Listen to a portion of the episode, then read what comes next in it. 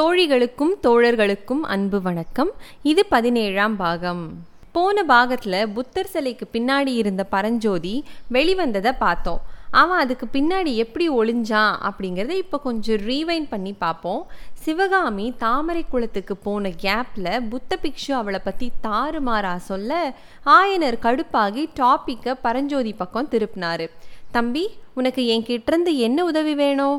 அப்படின்னு கேட்டாரு. அதுக்கு பரஞ்சோதி சொன்னா நாவுக்கரசர்கிட்ட கல்வியும் உங்ககிட்ட சிற்பக்கலையும் சேர்த்து கற்றுக்க சொன்னார் எங்கள் மாமா. நீங்கள் என்ன சொல்கிறீங்களோ அதுபடி நடந்துக்கணும் அப்படின்னு ரொம்ப கண்டிப்பாக சொல்லியிருக்காரு அந்த ஓலையில் எல்லாமே விவரமாக இருந்தது அப்படின்னு இழுத்தான். அட ஓலையெல்லாம் எதுக்கு தம்பி? அதெல்லாம் வேணாம் விடு. நாவுக்கரசர் இப்போ காஞ்சியில் இல்லை. ஸ்தல யாத்திரை போயிருக்காரு. அதனால் ஒன்றும் இல்லை. நான் உன்னை அவரோட மடத்தில் கொண்டு போய் சேர்த்து விடுறேன். உன்னை அரசர்கிட்ட வேற கூட்டிகிட்டு போகணும். யானைக்கிட்டேருந்து எங்களை நீ தான் காப்பாத்தினன்னு தெரிஞ்சா ரொம்ப சந்தோஷப்படுவார். அப்படின்னாரு ஆயனர். உடனே புத்த பிக்ஷு பதறி போய் ஐயையோ அது மட்டும் வேணாங்க. இவன் மேலே உங்களுக்கு கொஞ்சமாச்சு இறக்கம் வருதா அதை மட்டும் செய்யாதீங்க. அப்படின்னாரு. ஓ ஏ சாமி? அப்படின்னு ஆயனர் கேட்க ஜெயிலில் இருந்து தப்பிச்சு வந்தவங்களுக்கு காஞ்சியில் என்ன தண்டனை? சொல்லுங்க பார்ப்போம் அப்படின்னு புத்த பிக்ஷு கேட்குறாரு மரண தண்டனை தான். ஆனால் ஏன் கேட்குறீங்க அப்படின்னு ஆயனர் கேட்க அப்போ அந்த தண்டனை பரஞ்சோதிக்கு வரக்கூடாதுன்னா நீங்கள் அவனை அரசர்கிட்ட காட்டி கொடுக்கக்கூடாது அப்படின்னாரு புத்த பிக்ஷு.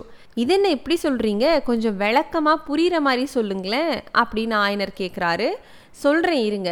அன்னைக்கு உங்களை யானைக்கிட்ட இருந்து காப்பாத்திட்டு திக்கு தெரியாம சுத்திட்டு இருந்தான் பரஞ்சோதி. ஏதோ ஒற்றன்னு நினைச்சு நகர்காவலர்கள் இவனை பிடிச்சி ஜெயிலில் தூக்கி போட்டாங்க. அப்படின்னாரு புத்த பிக்ஷு. ஐயையோ அப்புறம் என்னாச்சு? அப்படின்னு ஆயனர் பதற ஒன்றும் ஆகலை. நம்ம ஆள் தப்பிச்சு ஓடி வந்துட்டான். அப்படின்னு புத்த பிக்ஷு சொன்னதும் என் ஃப்ரெண்டோட பையன் பெரிய ஆள் தான் போல இருக்கே. அதனால என்ன? நானே அவனை அரசர்கிட்ட போய் மன்னிப்பு கேட்க சொல்கிறேன் எங்களை காப்பாத்தினவன்னு தெரிஞ்சா நிச்சயம் மன்னிப்பாரு அப்படின்னாரு ஆயனர். கரெக்டு தான். ஆனால் இவனோட வீரத்தை பார்த்து உடனே படையில் சேர்த்துருவாரு. அப்புறம் நம்ம தர்மசேனரோட அக்கா மாதிரி இன்னொரு பொண்ணு இவனுக்காக கன்னியாவே காத்துட்ருக்க வேண்டியது வேண்டியதுதான் அப்படின்னு புத்த பிக்ஷு முடிச்சாரு. தர்மசேனரா? யாருன்னு ஞாபகம் இருக்கா உங்களுக்கு? அதாங்க நம்ம நாவுக்கரசர். ரெண்டு பேர் இருக்குமே அவருக்கு. மருள் நீக்கியார்னும் தர்மசேனர்னும். அவரே தான் அவரோட அக்கா ஞாபகம் இருக்கா உங்களுக்கு? அதாங்க நம்ம சேனாதிபதி கலிப்பகையாரை கட்டிக்கிறதா இருந்தாங்களே. திலகவதி அம்மா அவங்க தான் அந்த அம்மா எப்படி கலிப்பகையாரை கட்டிக்க இந்த போர் முடிகிற வரைக்கும் கன்னியாவே காத்துட்ருக்க போகிறாங்களோ அதே மாதிரி பரஞ்சோதியோட மாமா பொண்ணும் காத்துட்ருக்க வேண்டி இருக்கும் அப்படின்னு தான் புத்த பிக்ஷு மீன் பண்ணாரு. ஆனால் அதை ஆயனர் எப்படி புரிஞ்சுக்கிட்டாருன்னு பாருங்க. யார் அந்த பொண்ணாக இருக்கும்? ஒருவேளை நம்ம பொண்ணை தான் சொல்கிறாரோ இந்த பொண்ணு இவனை பார்த்த நாள்லேருந்து தான் இப்படி உம்முன்னு இருக்கா? ஒருவேளை காதலோ சரி அப்படியே இருந்தால் கூட என்ன? என் ஃப்ரெண்டோட பையன் தானே? பொண்ணு கொடுக்குறதுல எனக்கு ஒன்றும் அப்ஜெக்ஷன் இல்லை. பொண்ணையும் கொடுத்து சீடனாவும் ஆக்கிட்டா ரெண்டு பேரும் இங்கே இருந்துருவாங்கல்ல? அப்படி இப்படின்னு மனக்கோட்டை கட்ட ஆரம்பிச்சாரு நம்ம ஆயனர். இப்படி நினச்சிட்டே இருந்த ஆயனர் அவரோட பொண்ணையும் பரஞ்சோதியும் மாறி மாறி பார்த்ததை வச்சு அவரோட மைண்ட் வாய்ஸை புரிஞ்சுக்கிட்டாரு நம்ம புத்த பிக்ஷு. சரியான ஆளு தான் ஐயையோ ஆயனரே நீங்கள் நினைக்கிற மாதிரி இல்லைங்க.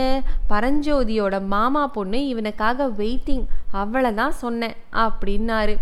இவருக்கு எப்படி தெரிஞ்சுது நம்ம நினச்சது அப்படிங்கிற மாதிரி ஒரு லுக்கு ஆயனர் விட்டுட்டு பரஞ்சோதியை பார்த்து ஆமாவா தம்பி அப்படின்னு கேட்குறாரு நம்ம ஆளு கொஞ்சம் வெக்கப்பட்டுட்டே ஆமாங்கய்யா அப்படிங்கிறாரு. இப்போ புத்த பிக்ஷு மேலே சொல்கிறாரு இவனை நாவுக்கரசர் மடத்துக்கும் இப்போ அனுப்புறது நல்லதில்லை. கோட்டையை எப்படியும் சுற்றி வளைச்சிருவாங்க.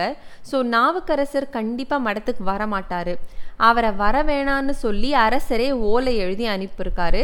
சோழ நாட்டுக்கு யாத்திரை போக சொல்லி அப்படின்னாரு. சாமி உங்களுக்கு தெரியாத விஷயமே இல்லை போல இருக்கே. எனக்கு தான் எதுவுமே தெரியல.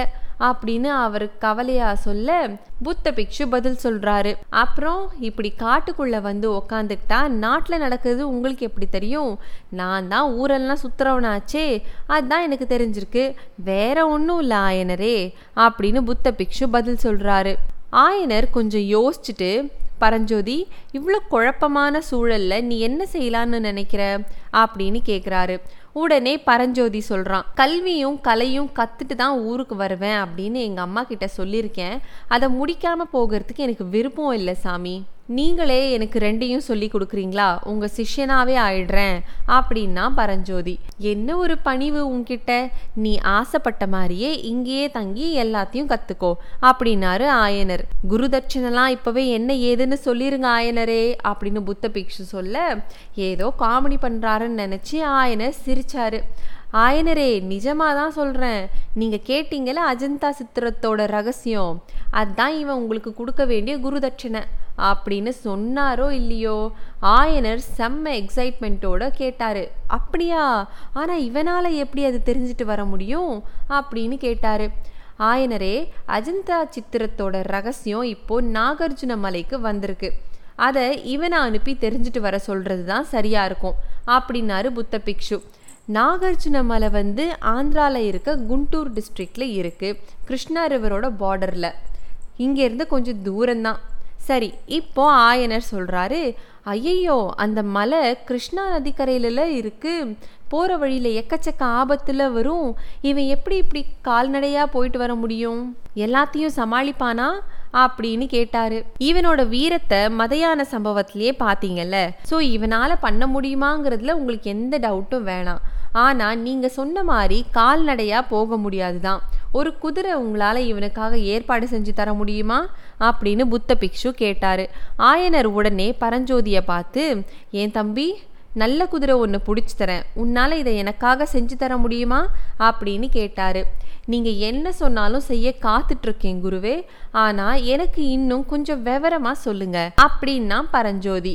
தோ சொல்கிறேன் அப்படின்னு ஆரம்பிச்சாரு புத்த பிக்ஷு. நார்த்ல ரொம்ப தூரத்தில் கோதாவரி நதியை தாண்டி அஜந்தான்னு ஒரு மலை இருக்கு. ரொம்ப வருஷத்துக்கு முன்னாடி அந்த மலையை கொடைஞ்சு புத்த சைத்தியங்களை அமைச்சிருக்காங்க. அதான் புத்த கோவில்கள் தம்பி அங்க புத்தரோட வாழ்க்கையையும் அவரோட பூர்வ ஜென்ம அவதாரங்களையும் விளக்குற மாதிரி அழகான சித்திரங்கள் இருக்கு.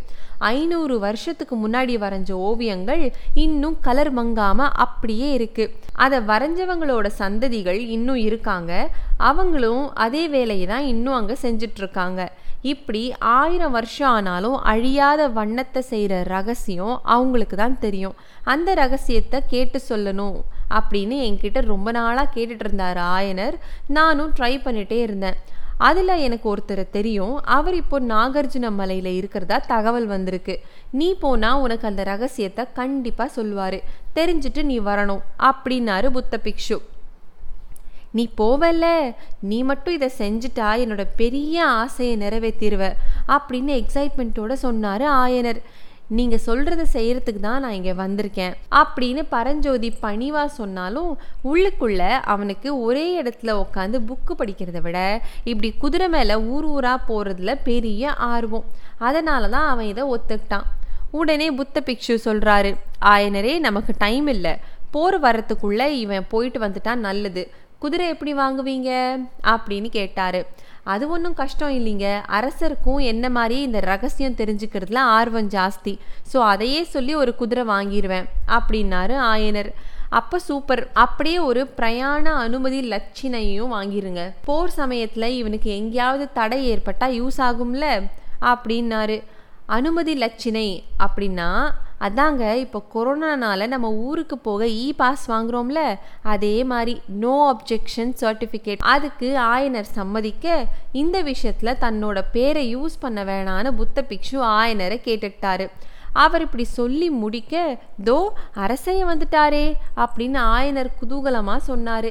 சரி ஆயனரே நாங்கள் அவர் கண்ணில் படல. அங்கே இருக்க புத்த சிலைக்கு பின்னாடி போய் ஒளிஞ்சிக்கிறோம் அப்படின்னு சொல்லி ஆயனருக்கு யோசிக்க கூட டைம் கொடுக்காம சட்டுன்னு கிளம்புனாங்க ரெண்டு பேரும். எந்த புத்த சிலைன்னு ஞாபகம் இருக்கா? அதாங்க அரசர் வந்த அப்புறம் கொஞ்ச நேரம் உத்து உத்து பார்த்துட்டு இருந்தாரே அதே புத்தர் சிலை தான். சரி இப்போ ப்ரெசண்ட்டுக்கு வருவோம். சிவகாமி இவங்க புத்த சிலைக்கு பின்னாடி இருந்து வர்றதை பார்த்து ஷாக் ஆகி அப்பான்னு ஆரம்பிக்கிறா. அதுக்குள்ள புத்த பிக்ஷு குறுக்கிட்டு நல்ல வேளை அவர் பார்க்கல. ஆமா நீங்க என்ன குதிரையை பத்தி வாயே திறக்கல? மறந்துட்டீங்களா? அப்படின்னு கேட்டாரு புத்த பிக்ஷு.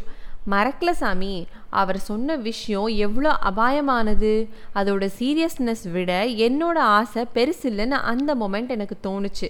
அதனால தான் அப்போ கேட்கல அதுக்கப்புறம் கேட்டுக்கலான்னு விட்டுட்டேன். அப்படின்னாரு ஆயனர். சரின்னு எல்லாரும் போய் ஒரு இடத்துல உட்காந்து பேச போனாங்க. போகிறப்போ புத்த பிக்ஷு சிவகாமியை பார்த்து இப்படி சொல்கிறாரு ஆயனரே உங்கள் பொண்ணுக்கிட்ட எல்லாத்தையும் விவரமாக சொல்லுங்க. அவள் எங்களை பார்க்குறப்போ ஏதோ ஏமாத்துக்காரங்களை பார்க்குற மாதிரில பார்க்குறா. நாங்கள் ஒன்றும் பேயோ பிசாசோ இல்லையே அப்படின்னாரு. அதுக்கு சிவகாமியோட ரியாக்ஷன் என்ன? அடுத்த பாகத்தில் பார்ப்போம். நன்றி வணக்கம்.